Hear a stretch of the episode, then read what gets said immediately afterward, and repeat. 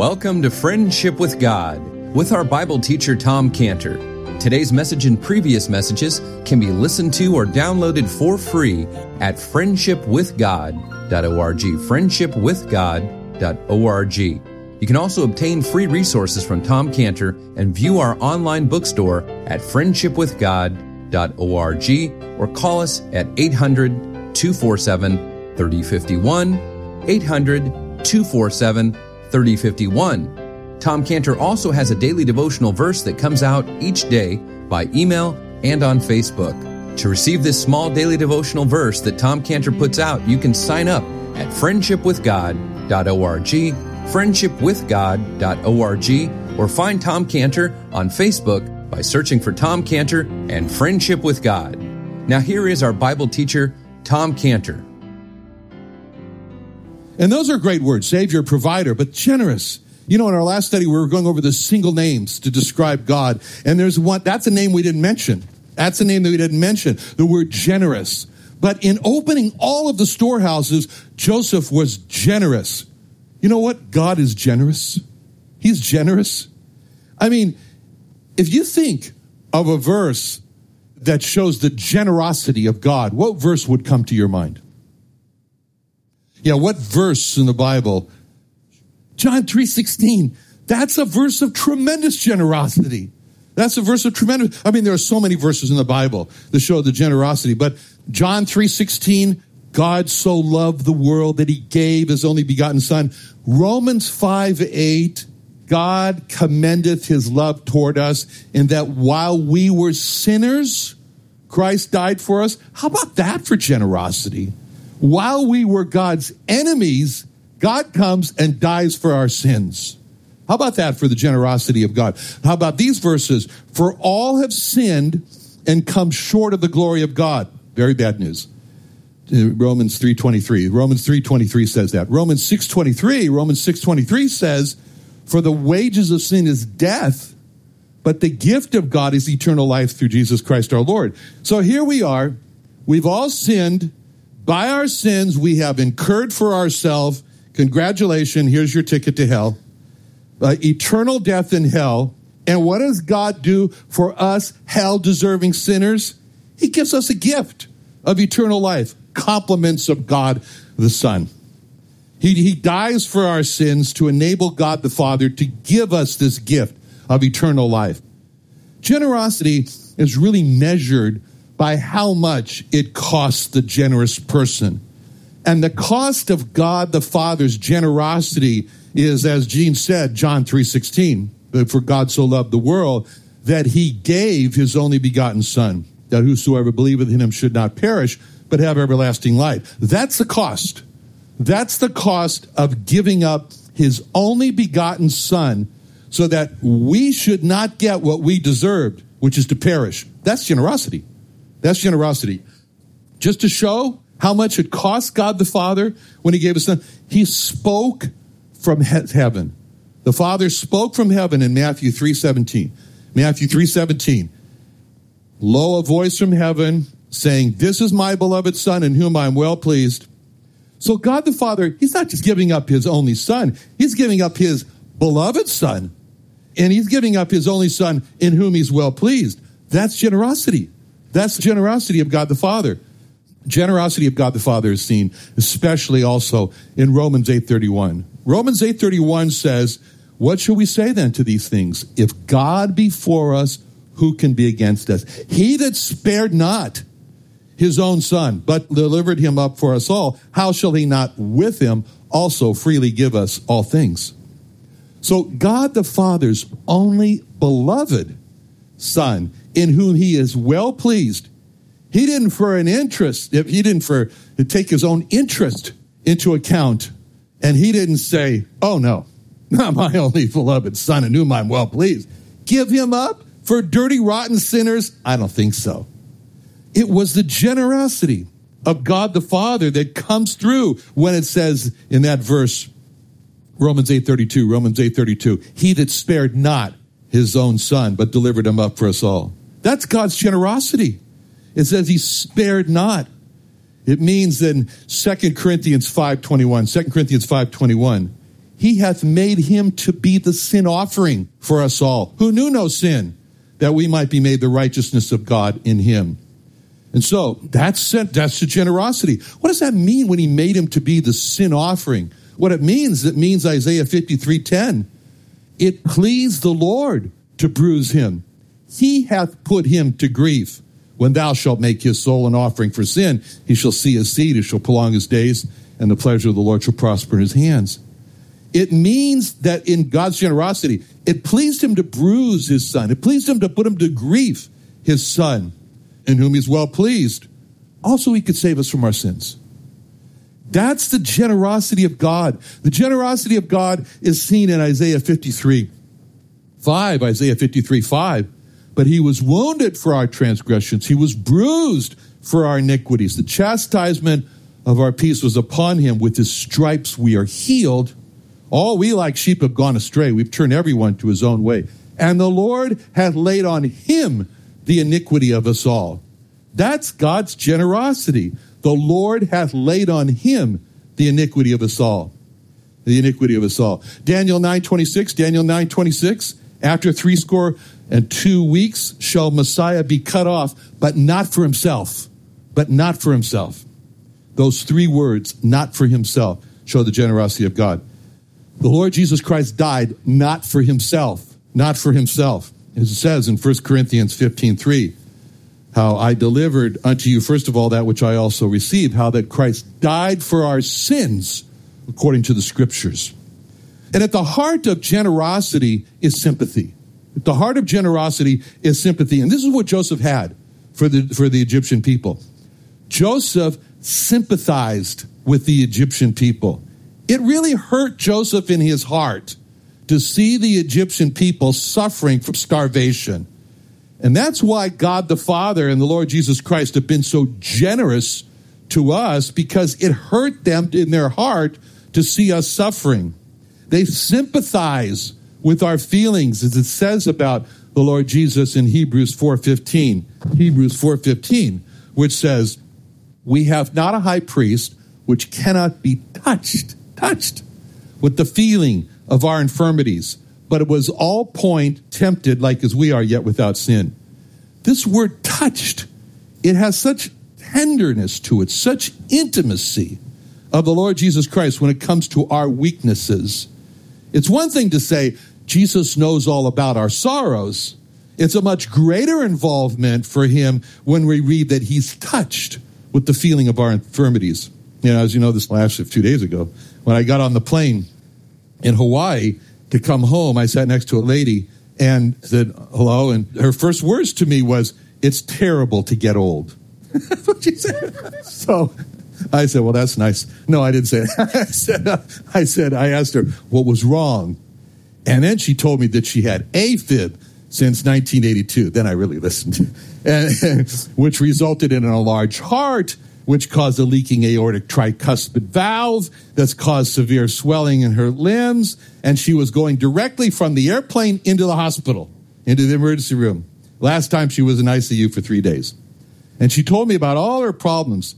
And all I could think of was that my sympathy was nowhere near the sympathy of the Lord Jesus Christ. So I encouraged her to receive him as her Savior that sympathizes with her. Now, when we read in verse 56 that Joseph opened all the storehouses, it shows us that Joseph was carefully watching the state of the Egyptians. And at the right time, Joseph decides, now's the time. And he opens all the storehouses. I mean, he could have decided to open the storehouses in verse 54. Time was that in verse 54 when the seven years of dearth began to come. That was the time of verse 54. It was the began to come. But and if Joseph had opened all the storehouses when the famine began in verse 54, then there would have been no interruption in the food supply for the Egyptians. But Joseph decided not to open the storehouses in verse 54 when the began to come, the famine began to come. Instead, Joseph decided to wait until the next verse verse 55 to open all the storehouses when it says, and when all the land of Egypt was famished. Now, Joseph was compassionate, and he saw the Egyptians were starting to starve before he opened all the storehouses. So now my question to you is this Why do you think Joseph waited till all the land was famished before he opened all the storehouses? Uh huh.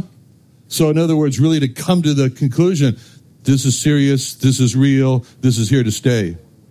Yeah, good. So, first of all, the Egyptians were not ready to receive from Joseph the food until they were starving. And if Joseph had just opened those storehouses earlier, you know, the Egyptians, they might have just continued to use the, their own food and supplement with the food from Joseph and never really have understood how needy they were. And that's the same with people. That's the same with people. The gospel is, is, is like all the storehouses in Egypt, and the gospel is wonderful. But sometimes the lost are like the Egyptians in verse 54 with their spiritual famine just, just beginning to come. And sometimes people are really not in a state of desperation of verse 55. So just as Joseph was watching very carefully the state of the Egyptian people, so God watches very carefully over each person.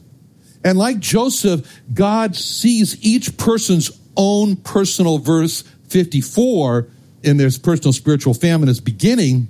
And like Joseph, God sees each person's own personal verse 55 when their own personal famine has reached the point where they're desperate, where they're infamished. And only God sees that. We don't see that because we don't we don't see that because that's happening inside the person. And that just as Joseph looked for the people being famished and then decided when to open all the storehouses, God looks for the people being spiritually famished and then decides to send someone to open the storehouse of the gospel. And at that time, God sends us to that person to open the gospel's storehouses by evangelization, by evangelizing, like sending us on an airplane to sit next to a person whom God wants to open the gospel storehouse. And like Joseph, he knew just the right time to open the storehouses, and then he told his servants, you know, Joseph didn't run all around uh, Egypt with his key and say, well, let me open. he told his servants, go open the storehouses. So God, as our heavenly Joseph, knows just the right time for each person when the gospel storehouse should be open for that person. And then God sends us as his servant to go open the gospel storehouse to that person. That means we need to be sensitive to the Lord when and listen to his call when he says, Go open the gospel storehouse. Like this summer, the summer blitzers panned out across the US and in Canada and Argentina and Israel. Why? To open the gospel storehouses to the Jewish people. Now, when when it says in verse 56 that Joseph opened all the storehouses, it was not just for the Egyptians because you look at verse 57. Verse 57 says, And all countries came into Egypt to Joseph for to buy corn because that the famine was sore in all the lands.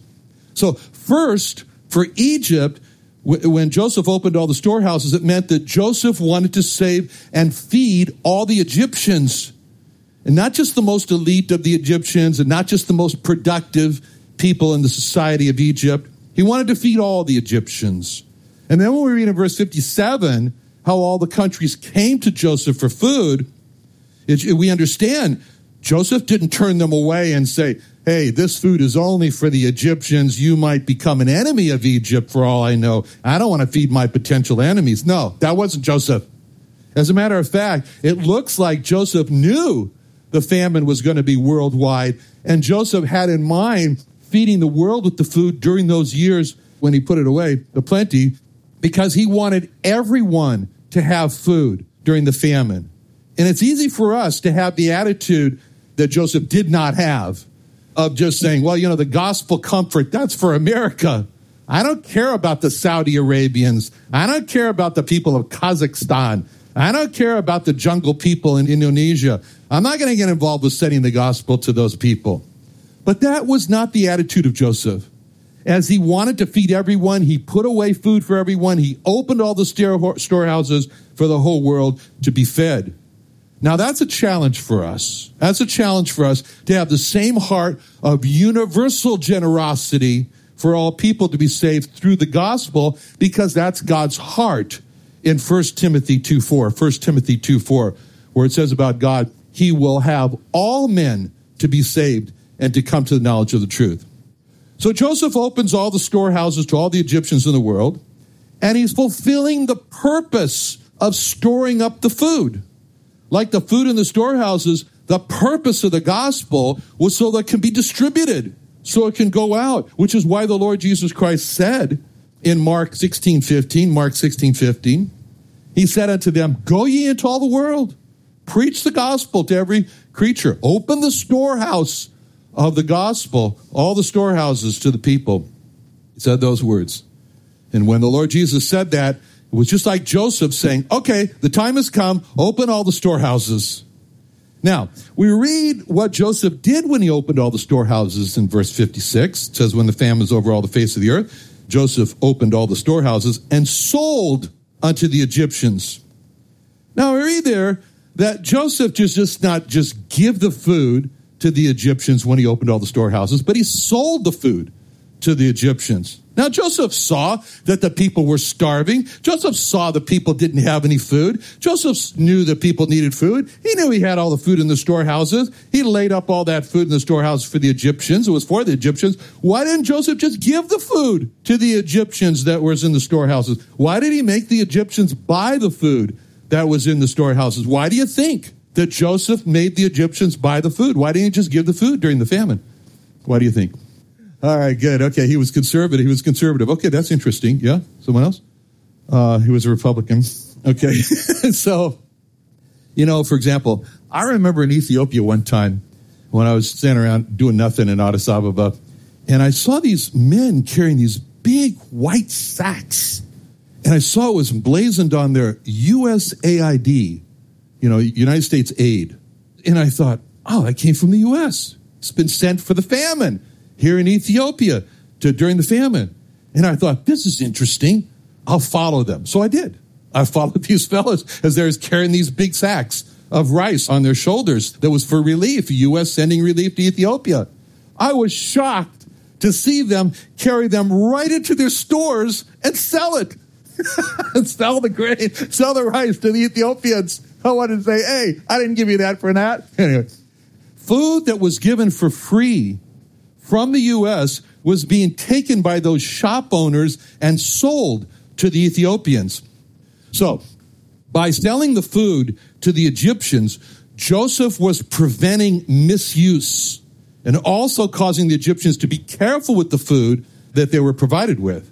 You know, when the Egyptians bought the food, they were not going to waste any of it, right? Because it cost them. You know, by preventing this waste of food, Joseph enabled that the circle of relief could be larger to all the countries because the food wasn't being wasted. And also, Joseph cared about how the Egyptians felt about themselves. You know, when a person takes welfare, they develop a very low esteem of themselves, like a beggar who's dependent on other people. But when a person buys their food, that gives the person a sense of a healthy independence that they've bought the food and they're not like a beggar who's dependent on others. Something that the U.S. government is slowly, more or less, learning over the years with the welfare programs, how good it is to get people working and get off welfare. But there's another lesson for us here when we see Joseph selling the food. Joseph did not just open up the storehouses and then tell his servants, okay, open up the storehouses. And when you got them opened up, then you guys become delivery boys and go take it to every door and knock on the door and say, hey, I brought you your daily food delivery. And then the person in the inside yells out, okay, just leave it by the door. I'll get it later. Right? I mean, Joseph made those Egyptians come to the storehouses for food. And Joseph made those Egyptians buy the food they wanted. Now, that's just like how God saves people. this is how God saves people through the gospel. Each person has to come to God. He has to confess that he's a dirty, rotten sinner. He has to ask the Lord Jesus Christ to save him from his sins. I mean, God just could have saved everybody automatically, just like delivering the food to everyone's door in Egypt. But God had a requirement, just like Joseph had a requirement. You got to come, you got to pay. But God had a requirement on being saved, and the requirement is for the sinner to come to God, to confess to God he's a dirty, rotten sinner, and the sinner to believe God that he became a man, died for his sins, rose from the dead, and he has to ask the Lord Jesus Christ to come into his heart to be a savior. And just as Joseph put that requirement of coming to the storehouse and buying the food, that's the requirement that God puts on the sinner to be saved. Only the difference is the sinner doesn't buy his salvation, and that's what God said. You don't have to buy this in Isaiah 55 1. Isaiah 55 1. Ho, everyone that thirsteth, come ye to the waters. He that hath no money, come ye, buy, eat, yea, come, buy wine, milk. I should say, buy non alcoholic wine. buy wine, milk, and without money, without price. Now, in verse 57, when we see all the countries affected by the famine and all the countries coming to Joseph to buy food, that's a picture for us of how all people are in the same spiritual famine that we are in, and they feel the same burden of sin that we felt. And so all people come, as they came to Joseph, they come to the Lord Jesus Christ. And what we see here is how all the countries came, as it says at the end of this chapter, all the countries came to Joseph before the family of Joseph came. And this shows us the truth in Isaiah 60, verse 3. Isaiah 60, verse 3. The Gentiles shall come to thy light. And in Romans 11, 25, Romans 11, 25. For I would not, brethren, that you should be ignorant of this mystery, lest you should be wise in your own conceits, that blindness in part is happened to Israel until the fullness of the Gentiles be come in. So, just as in this chapter, there was one Jewish person who was eating just fine. You know who that was? It was Joseph. Blindness in part. it was the remnant of Joseph. He, he had plenty of food. But in this chapter here in Genesis, the Gentiles come to Joseph before Joseph's family. And so it is today that the Gentiles have come and are coming to the Lord Jesus Christ before the Jewish people come to the Lord Jesus Christ.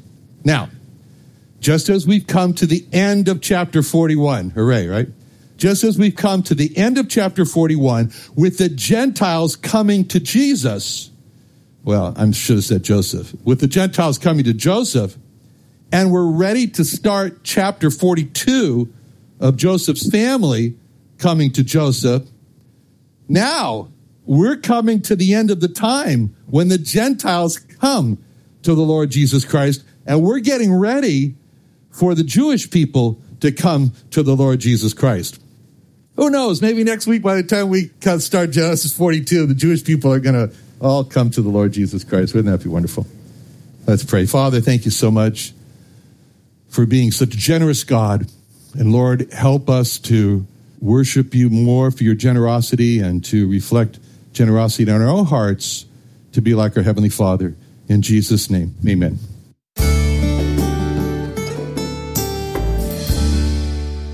Another wonderful day studying the Bible with our Bible teacher Tom Cantor here on Friendship with God. Don't forget that today's message and previous messages can be listened and downloaded for free at friendshipwithgod.org, friendshipwithgod.org. You can also go online to find free resources from Tom Cantor and our online bookstore at friendshipwithgod.org. You can also find Tom Cantor on Facebook, and you can also go to friendshipwithgod.org to sign up for his daily devotional verse. Tom Cantor is also the founder of Israel Restoration Ministries. You can visit that website at israelrestoration.org.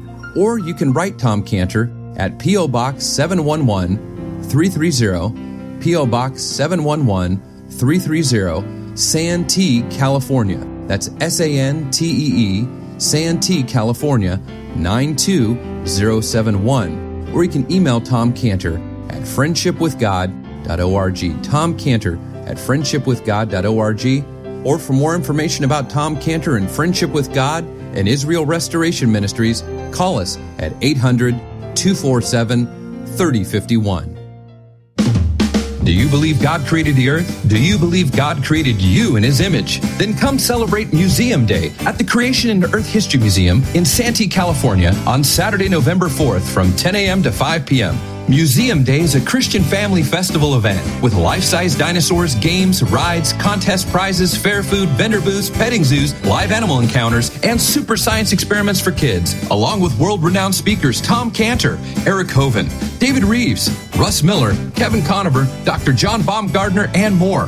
Free admission to the museum and all speaking engagements for you and your family and entire church family are free. The Creation and Earth History Museum is located off of Highway 67 and Woodside Avenue in Santee next to the Santee Drive-In. So bring your family and friends on Saturday, November 4th from 10 a.m. to 5 p.m. and strengthen your faith at Museum Day. For more information, call us at 619-599-1104 or creationsd.org. creationsd.org.